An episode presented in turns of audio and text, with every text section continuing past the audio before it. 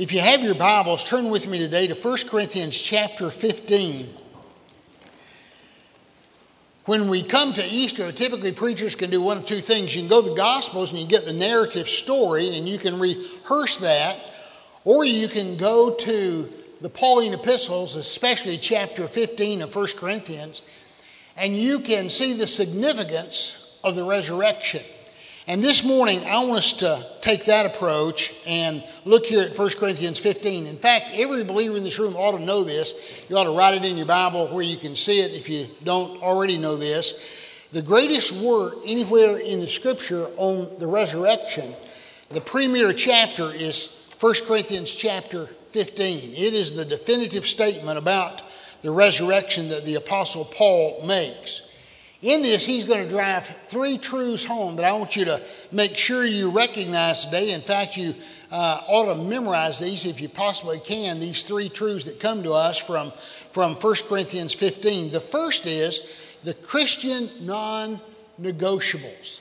Have you ever thought about that? There are some things in the Christian faith that are just absolutely non negotiables. I told you a few weeks ago I was uh, coming up Highway 8 one Sunday to church, and I'd noticed before there were a lot of signs of churches along the way, and so I began to count. We took about a four and a half mile stretch, and we counted 17, and this morning I counted again, and actually they've added a sign now since I was last did it, and there are 18 churches, and they're all stripes and flavors. There are Methodists, and there's some Church of Christ, and there's uh, some uh, uh, Reformed Baptist and Baptist of every flavor. And, you know, there are more Baptists in Pickens County than there are people. Y'all do know that, right? and so, as I saw those signs, it reminded me of a sad truth, and that is we have difficulty getting along, don't we? I mean, we will divide over so many things. And I want to tell you just a sad truth as I get in this first point this morning and that is, there are some things over which we shouldn't compromise, and Paul's going to give us three of those things.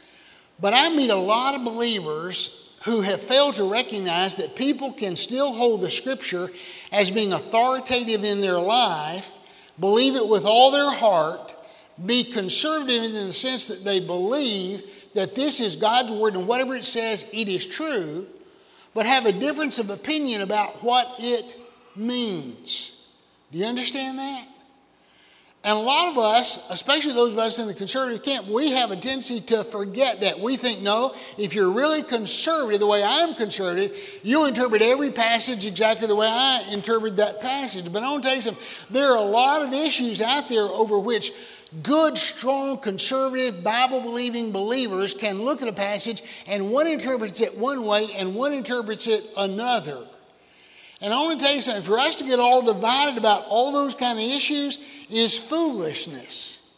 The Apostle Paul says there are three things that are non negotiable. And he wants to drive that point home, and he does so very effectively. Look at chapter 15 and verse 3 and 4. And this is what Paul says For I passed on to you as most important. Underscore that. It's a superlative phrase. Most important. What I also received. Now, before we even delve into that, let me just tell you this. We live in a country that is just consumed with something being the greatest. It's not good enough for something to be just real good. We want something to be the best, don't we? And so we take these little polls in town and we say, this is the best place to go get a hamburger. This is the best place to get a cup of coffee. Here's the best dentist in town. Here's the best uh, whatever in town. Even in churches, I've seen cities that say, here's the best church. And that's just kind of crazy to even get involved in that kind of discussion, right? But we'll do it because we love superlatives. When I was a kid, if you were the goat, that was a bad thing. You know, somebody said he's the goat, man. That man, he sat on the bench. He warmed the bench. He was, he was not a good player. But today, the goat is the best guy on the team, right? Or the best guy who's ever been on the team. It's the greatest of all time. We've made that little acronym as though we needed another acronym, you know. Here's the greatest of all time. Then we argue about who's the greatest, but we all know this. In the end, because we use that superlative greatest, there can only be how many? One. Now, we may disagree who that one is, but we all understand there can only be one greatest, actual greatest. And when Paul says this is the first importance, guess what? There can't be a second or a third or a fourth most important. It's only one. And so Paul says, here is what is of utmost importance. In other words, you can't debate these things. I want to tell you, if you don't believe these things, or you're in a church that doesn't believe these things, go find you another church. Go find you another pastor. Here's what he says For I passed on to you as most important what I also received that Christ died for our sins according to the scriptures, that he was buried, and that he was raised on the third day according to the scriptures. Now, if you want to be divided over something, if you say we'll go start another church of people who believe this, those are the issues over which it ought to principally be. The death, burial, and resurrection of the Lord. That's something you cannot be a Christian. You are not a church if you don't hold to those three truths according to the Apostle Paul. Now let's look at those statements individually just real quickly for a second. What does he mean when he says, It is of first importance that you believe that Jesus died for our sins? He's emphasizing two things. He's emphasizing that he, in fact, died. And that is phenomenal in and of itself, isn't it? Because we believe that Jesus is the God man. He left heaven, he was God, and he took on human flesh, fully man, fully God, and he died. On the cross that day, God, in the person of Jesus, died.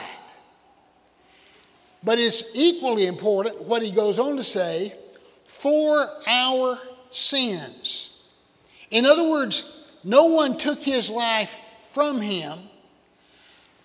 The Jewish religious leaders didn't overpower him. They didn't outmaneuver him politically. This was the plan of God before the foundation of the world. And here's how we know this Isaiah had prophesied this would happen hundreds of years before Jesus was ever born as a flesh and blood human being. In Isaiah 53 6, one of my favorite verses in all the scripture, this is what it says All we, and that means me and you and people of every age who have ever lived, all we, like sheep, have gone astray. And here's what picture he's painting for us. Here's this path that the sheep should take. It's the path that God has laid out for us. And we understand this is what God wants of me. But guess what? I'm rebellious against God. And I don't want to follow that path. And if we would be honest about it, every person in this room knows that there has been a time in your life where you knew exactly what God wanted. The problem was not in knowing what God wanted, the problem is, I don't want to do that. It doesn't suit me to do that. My flesh says don't do that. My will says don't do I don't want to do it. And so, in effect, we shake our fist in the face of God. We'd never be so bold as to do that. Most of us wouldn't, at any rate to shake our fists in the face of the Almighty and say, God, no, you can't have it your way, I'm going to have it my way. But whenever we disobey Him, that's exactly, in effect, what we're doing.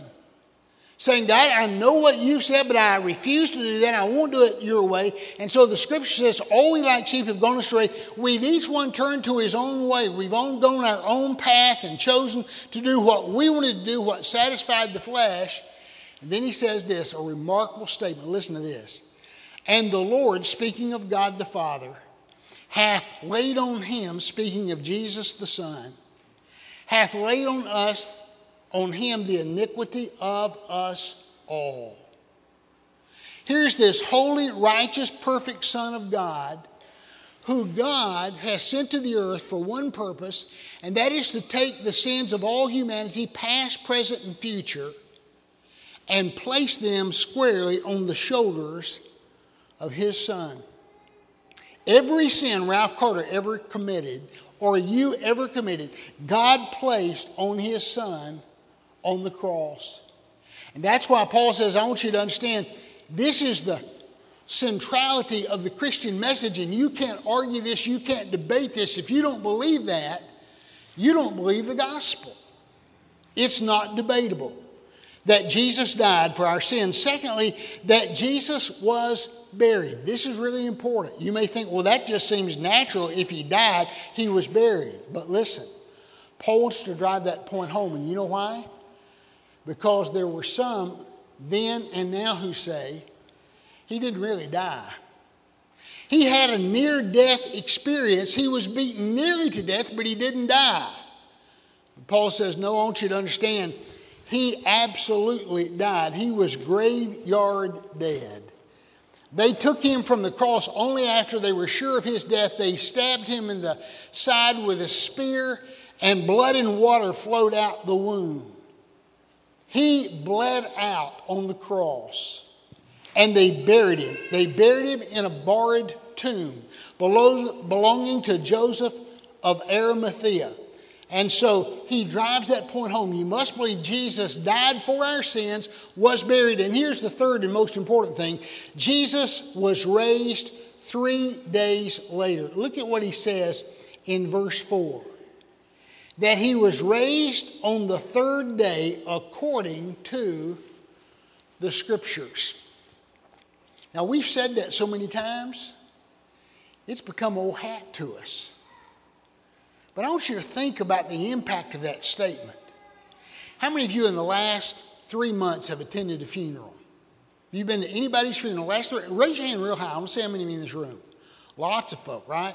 Well, I've been to several in the last three months. What if you went to a funeral this last week and today you're getting ready for church and the phone rings and it's a dear friend in whom you have a lot of confidence, and they're shaking. You can tell on the phone they're shaking. And they say to you, uh, Bob, you know, the other day we went to that funeral for so and so. Yeah. Bob, I don't know how to tell you this, but I was getting coffee this morning in this little coffee shop, and he walked in. Who walked in? The guy we buried the other day you know already what you would say. Man, you're mistaken. We were at his funeral. We saw him buried. I spoke to his wife. He's, he's dead. He couldn't have walked. He did. I saw him with my own eyes. I walked up and talked to him. I asked him about. He said after three days he came back to life. He came up out of the grave mysteriously. Well, can you imagine how hard it would be to get your head around that. Can I tell you something? For 2,000 years, even this day, that's what the church is trying to convince the world happened. Do you see the difficulty in that? For us to go out into the world and say 2,000 years ago, there was this guy who came, by the way, he was God, and he lived a perfect life, but they still hated him and they crucified him, they nailed him to a cross. And when he was dead, they wouldn't put him in this tomb. They sealed it with a stone. They put a, a group of soldiers outside to guard it because some of his disciples had said he would arise from the dead and they were afraid they would steal the body. And guess what? He came to life and he gives you the possibility of living eternally as well. Now, you say that to people in our world today, and I'm going to tell you something. The vast majority are going to say, couldn't happen, no way, and they walk away. But in the city of Jerusalem, when that message was first preached, by literally the thousands, they embraced it. And in that first century, that message spread like wildfire, and it has been spreading ever since. And today, there are over a billion people in our world who are worshiping just as you do today because they believe those truths.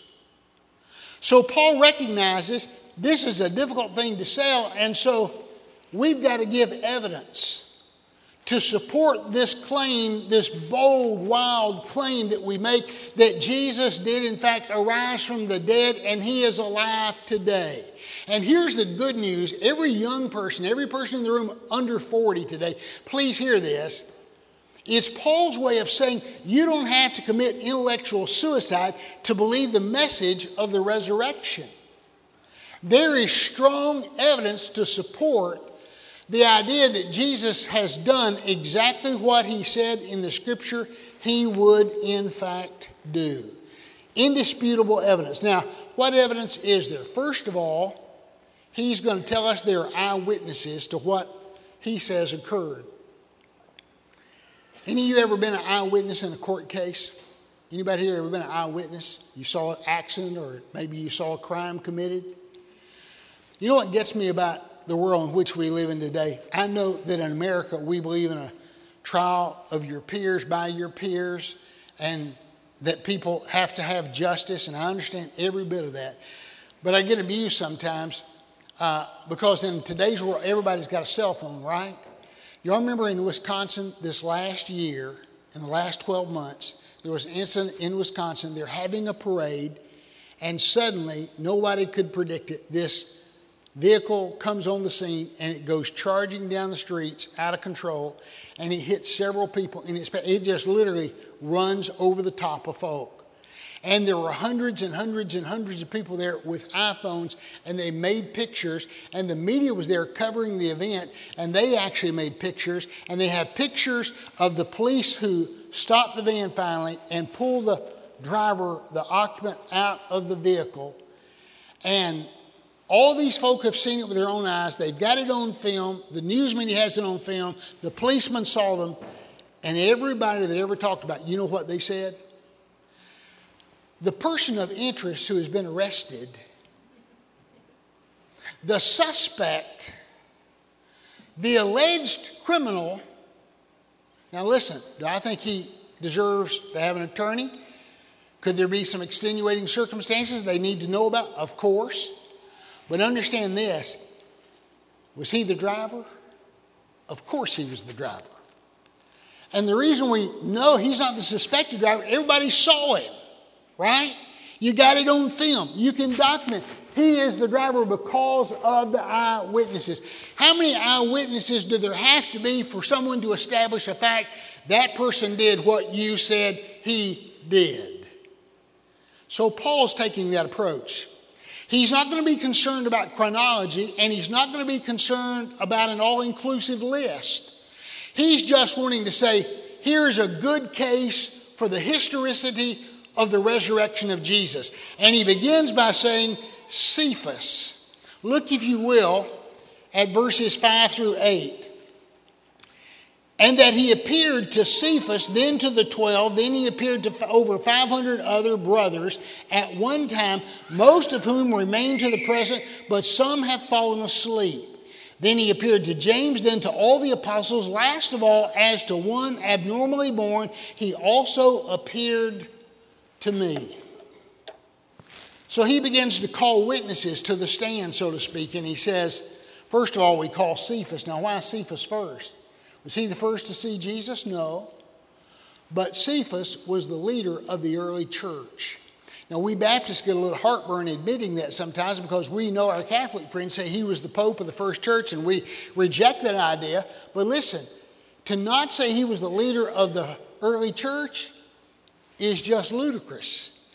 He's the guy who preaches at Pentecost and 3,000 come and are saved. He's in those councils where they ask, hey, what does it take for a person to be saved? And Peter's one of the ones giving the answers.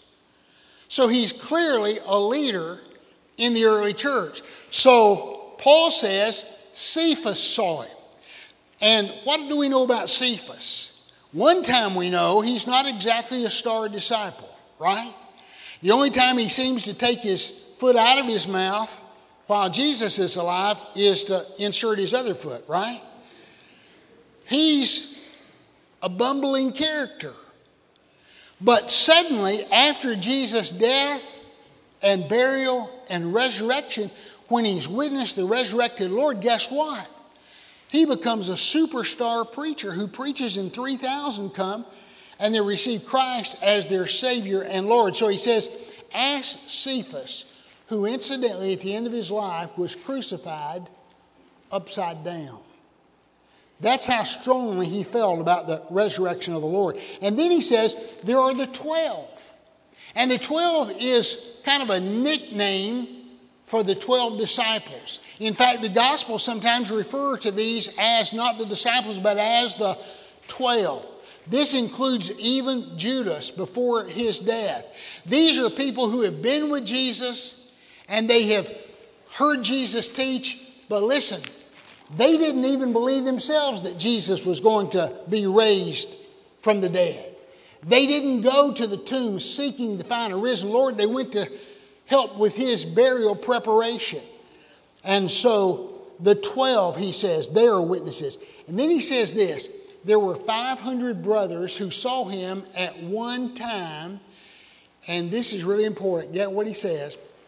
Some of them have fallen asleep, some of them have died. Years have passed. This wasn't a few months later. Years and years and years have passed.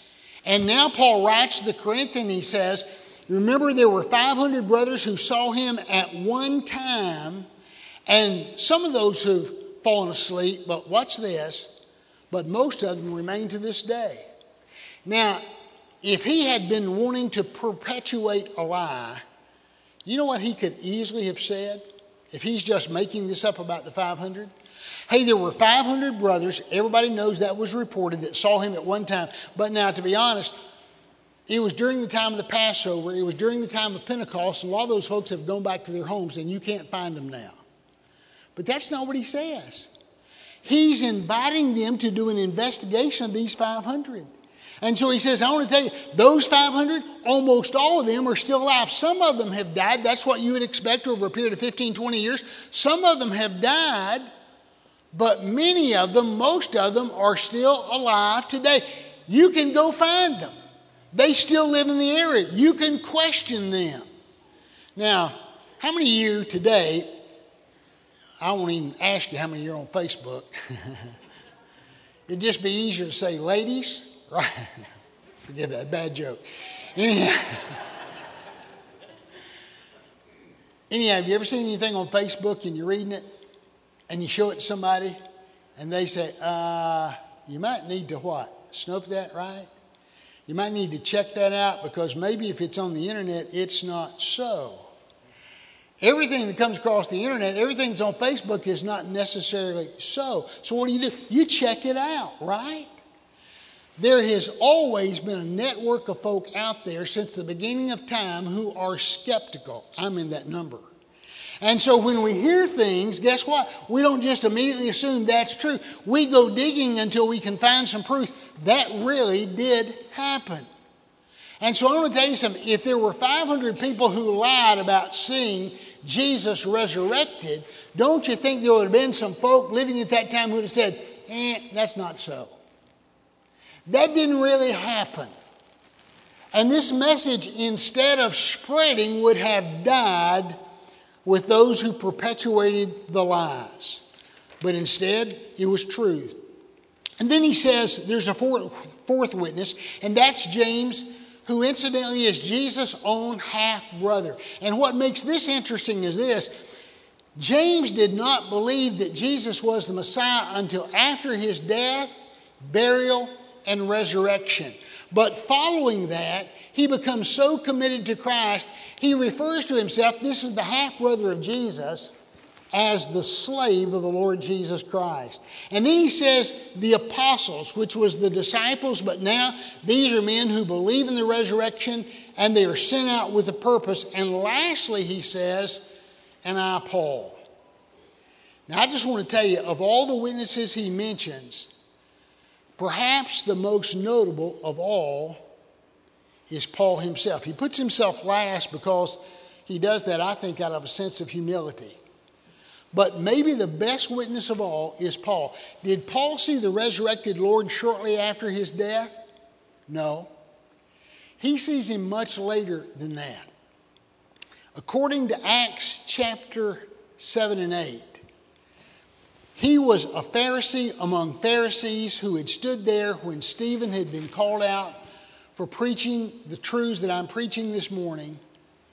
And he consented to the death of Stephen. He watched, get this now, you're talking about cold blooded murderer. He watched as Stephen was stoned to death. It's one thing for a person to die being beheaded, it's another thing for a person to die with a firing squad. or to be hung or to even murder someone with a knife. But can you imagine standing there and watching as people again and again and again and again and again, for how long, I don't know, stone a man to death? I'm telling you, you got to be pretty cold blooded to stand there and watch that. And he stood and watched and gave his consent to Stephen being stoned literally to death. He watched as he dodged those stones and those boulders and rocks, and as they cut him, and as he bled, and as he stumbled, and as he fell, and then as he lay on the ground and he kept being pounded. That's how cold blooded Paul was. And Paul, then, according to chapter 8, Paul got letters from the chief priest to go to other cities and to find believers because he thought this was a threat to Judaism and to drag them out of their homes and to bring them back to Jerusalem so that they could suffer the same fate. He's on one of those missions one day and he goes, he's headed to Damascus when suddenly he's struck down by a great, great light. Can you see him as he staggers in the darkness and the blindness? And he's wondering what happens, and suddenly a voice is heard from the heavens it's obviously a supernatural voice, and the voice says this Saul, Saul, why are you persecuting me? And he's having to process all this. And listen, he's frightened. He's struck blind. No one wants to be blind. He can't find his way. And he's processing all of this, and he asks the logical question Who is this? And this supernatural voice from the heavens says, it is Jesus whom you are persecuting me. Why are you persecuting me? And he's trying to take all that in, and he goes to this home in Damascus, and for the rest of the day, he contemplates that situation. You know what he ultimately decides? I knew that Jesus lived because all my friends told me about seeing him and hearing him preach and the blasphemous things that he thought Jesus had said. And then he said to himself, no doubt, and I know he died because all my friends orchestrated his death. Those Pharisees that I had such great confidence in, I sat at the feet of Gamaliel. They all told me they, with the chief priest, conspired and they brought about his death. They thought they had outmaneuvered him. Peter had said that this was all part of the plan of God, but that was just hogwash. That was covering up this failed plan going wrong. And he said, So I know he lived and I know he died, but they told me he didn't rise from the dead, as these believers say, but that they had stolen the body. But who is this voice from the heavens? And what is this great light?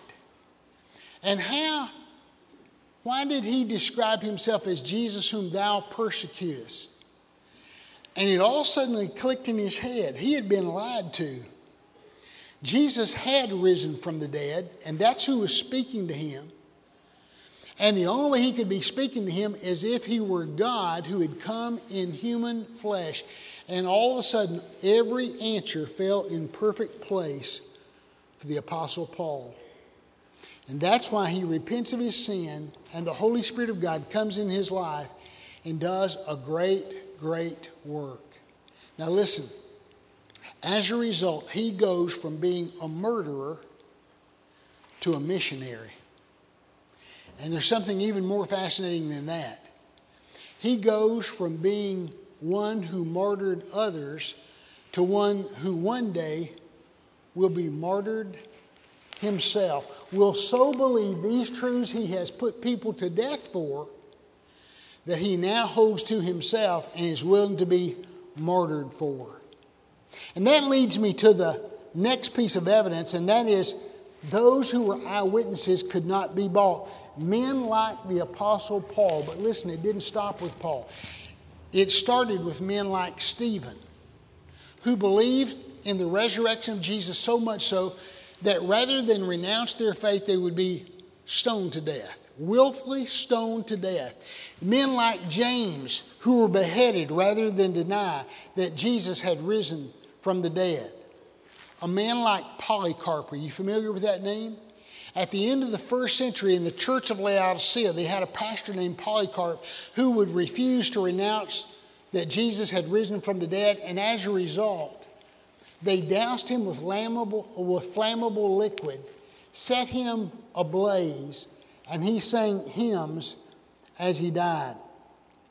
There were many, many, many people throughout the ages, and even today, literally hundreds of thousands of people who have died rather than renounce their faith in the Lord Jesus Christ.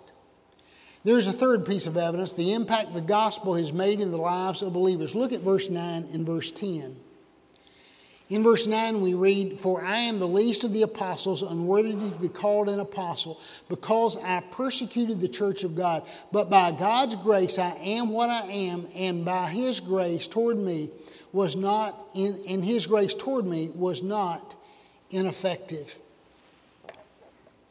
One of the greatest pieces of evidence that Jesus arose from the dead is this the difference the resurrected Christ made in the lives of believers. How is it that Peter goes from being this bumbling disciple to being this great preacher of God's word? How is it Paul goes from being a person who martyrs people to one who is willing to be martyred himself? Well, let me just tell you, it doesn't stop with just biblical characters. How many of you in this room right now today know a folk who you look at them and there is no answer for the change that occurred in their life other than the fact that they have trusted the resurrected Savior into their life? That's the only explanation I know for the difference I see in the Apostle Paul before Christ and after Christ. But let me tell you something it's not limited to just people in the Scripture, it's people we know. I started to call a good friend of mine this morning and ask him if he would come with me to church, but I hated to take him out of his own church on Easter. His name is Donovan Garrett. I don't know if any of you in this room know Donovan or not. He owns a, a company that paves roads. Uh, he's ordinary working man like many of you, those of you in this room. I met him about five years ago when I went to be the interim pastor at Pleasant Grove Baptist Church in Fountain Inn. He's married to a woman by the name of Lavana. She had one boy when they married. He adopted him as their son. They've since had two other children. Can I tell you something? Donovan is one of the sweetest, uh, most gentle Christians I've ever met. But if you hear her testimony and his testimony, you know what you'll discover? There was a time in Donovan's life, he was one of the worst alcoholics you could ever imagine. In fact, about five, six months ago, I was asked to do a podcast, and about three weeks before, he had been asked, and his wife asked to come on this broadcast and to do a podcast. And I listened to it. They had him for two sessions. And she tells about the fact that he would go to work every day of his life, hard worker, but when he would come home in the evenings, he would begin to drink. And by supper time, he would turn mean. And the kids would go hide in the closets from their daddy. When the weekend would come, he would drink all weekend, and she said oftentimes me and the children would have to get in the car and go to a local motel. We knew this fellow, she said, who would put us up in a cheap room, and we would stay all weekend in the motel. And this went on year after year after year after year until one day Donovan came to know Christ as his personal Savior. And can I tell you, that day he invited Christ into his life, his life forever changed. Now, I know that you just hear me saying this and you haven't met Donovan, but you've met people like Donovan sometime in your life. Let me just tell you this about Donovan. If he came here today and he stood on this stage and you came up and shook his hand and looked him in the eye, within one to two minutes of conversation, you would walk away saying, I promise you, everyone in the room, you'd walk away saying, I think that's one of the sweetest, most gentle, nice human beings I've ever met in my life. They had a play at Pleasant Grove they did on an annual basis. And Donovan was always the one that got to play Jesus. I was there two years and I've been back since that time. And he always played Jesus. And people would come by the hundreds and hundreds just to get to go through this one part of the play and meet Donovan and talk to Donovan because he would pretend to be Jesus, but I to tell you, he was just being Donovan. I mean, he's got such a sweet, sweet, sweet nature. You can't believe this man could ever have been that man that they talk about on the podcast, who he was before. You know the only thing I can make of that? That what Paul says is true in Romans when he says, Romans chapter 1 and verse 16, the gospel is the power of God unto salvation. God has miraculously changed his life because I want to tell you something. We don't have the power to do that on our own. Let me prove it to you. How many of you in this room have ever said to yourself, I'm tired of being me, I'm going to be somebody else? I'm going to change something about myself. I've never been somebody to be on time, so from this day forward, I'm going to be on time. I'm going to be punctual. How'd that work out for you? How many of you said, you know what, I'm tired of being fat? I'm going to lose 20 pounds. You lost three ounces. How did it work out for you? The truth is, on our own, there's hardly anything about us we can change. By the time we're adults, we're pretty much who we are. For a man suddenly to go from being this man who they describe to the man that you see now, and for that to have been over a decade ago, God did a miracle in his life. And God is capable of doing a miracle in anyone's life who will turn to Him and trust Him, but it must be the work of the Holy Spirit. Here's the final point, and I close. Our hope for life beyond the grave rests solely in the resurrection of Jesus. Now, listen to this. If Jesus did not arise from the grave, what hope in the world do you have of ever doing that yourself? Look with me as I read one final passage. Go to verse 12 of chapter 15. And I want to read through verse 19 and I, I close, I promise you. Ready to look at verse 12? Now, if Christ is preached as raised from the dead, how can some of you say there is no resurrection of the dead? But if there is no resurrection of the dead, then Christ has not been raised. And if Christ has not been raised, then our preaching is without foundation. And get this, so is your faith.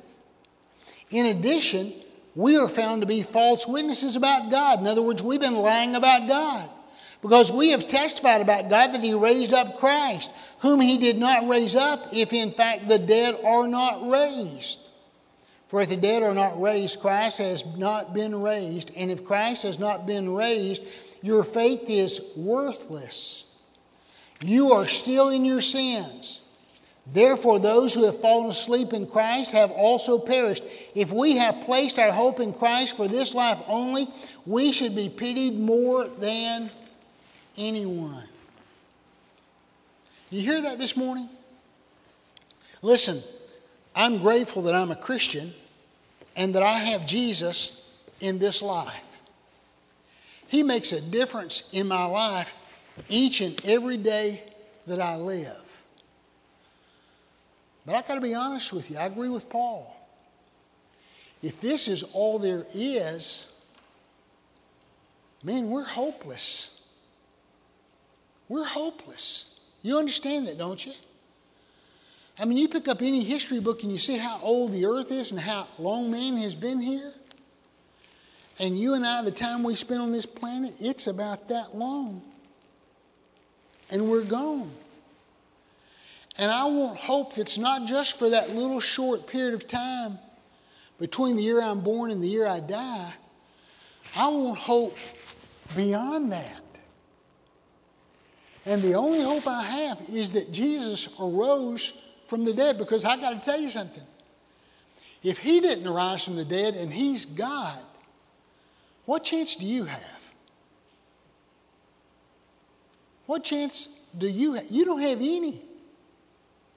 Our only hope is that he's opened the door for us and that one of these days He's going to come again and He's going to raise up all those who have died in Christ. Their spirit is already with God, but that's because of the Lord Jesus Christ and what He's done for us. If you've never trusted Him as your Savior, I want to give you that opportunity today. You say, Well, Pastor, how would I do that? Same way those folk did in Acts chapter 2 repent of your sin, turn to Christ. Recognize, God, I'm a sinner. Listen, we talk about so many things in church. Talking with a good friend the other day about this, don't mean to extend the message, but just talking with a good preacher friend of mine the other day. And it seems like we get, we talk about so much stuff in church. A lot of times has no real meaning in our lives at all. What really counts is this Have your sins been forgiven? Are you going to live eternally with God? And if not, you can settle that today by just turning to the Lord Jesus Christ and say, Jesus, I'm a sinner. I know I'm a sinner. And I need salvation. I believe you died for my sins. And I believe by your power, I don't understand it, can't get my head around it, but I believe God raised you up into the heavens. And I believe you've offered us eternal life. And I want that gift of life. Would you give me eternal life? It'll be the greatest decision you ever made. Would you do that today? Maybe you're already a church member. You know you've never really trusted Christ. Would you do that today? Say, Today I trust Him. I give my heart and life to Him. Just call out to Him something like this Lord Jesus,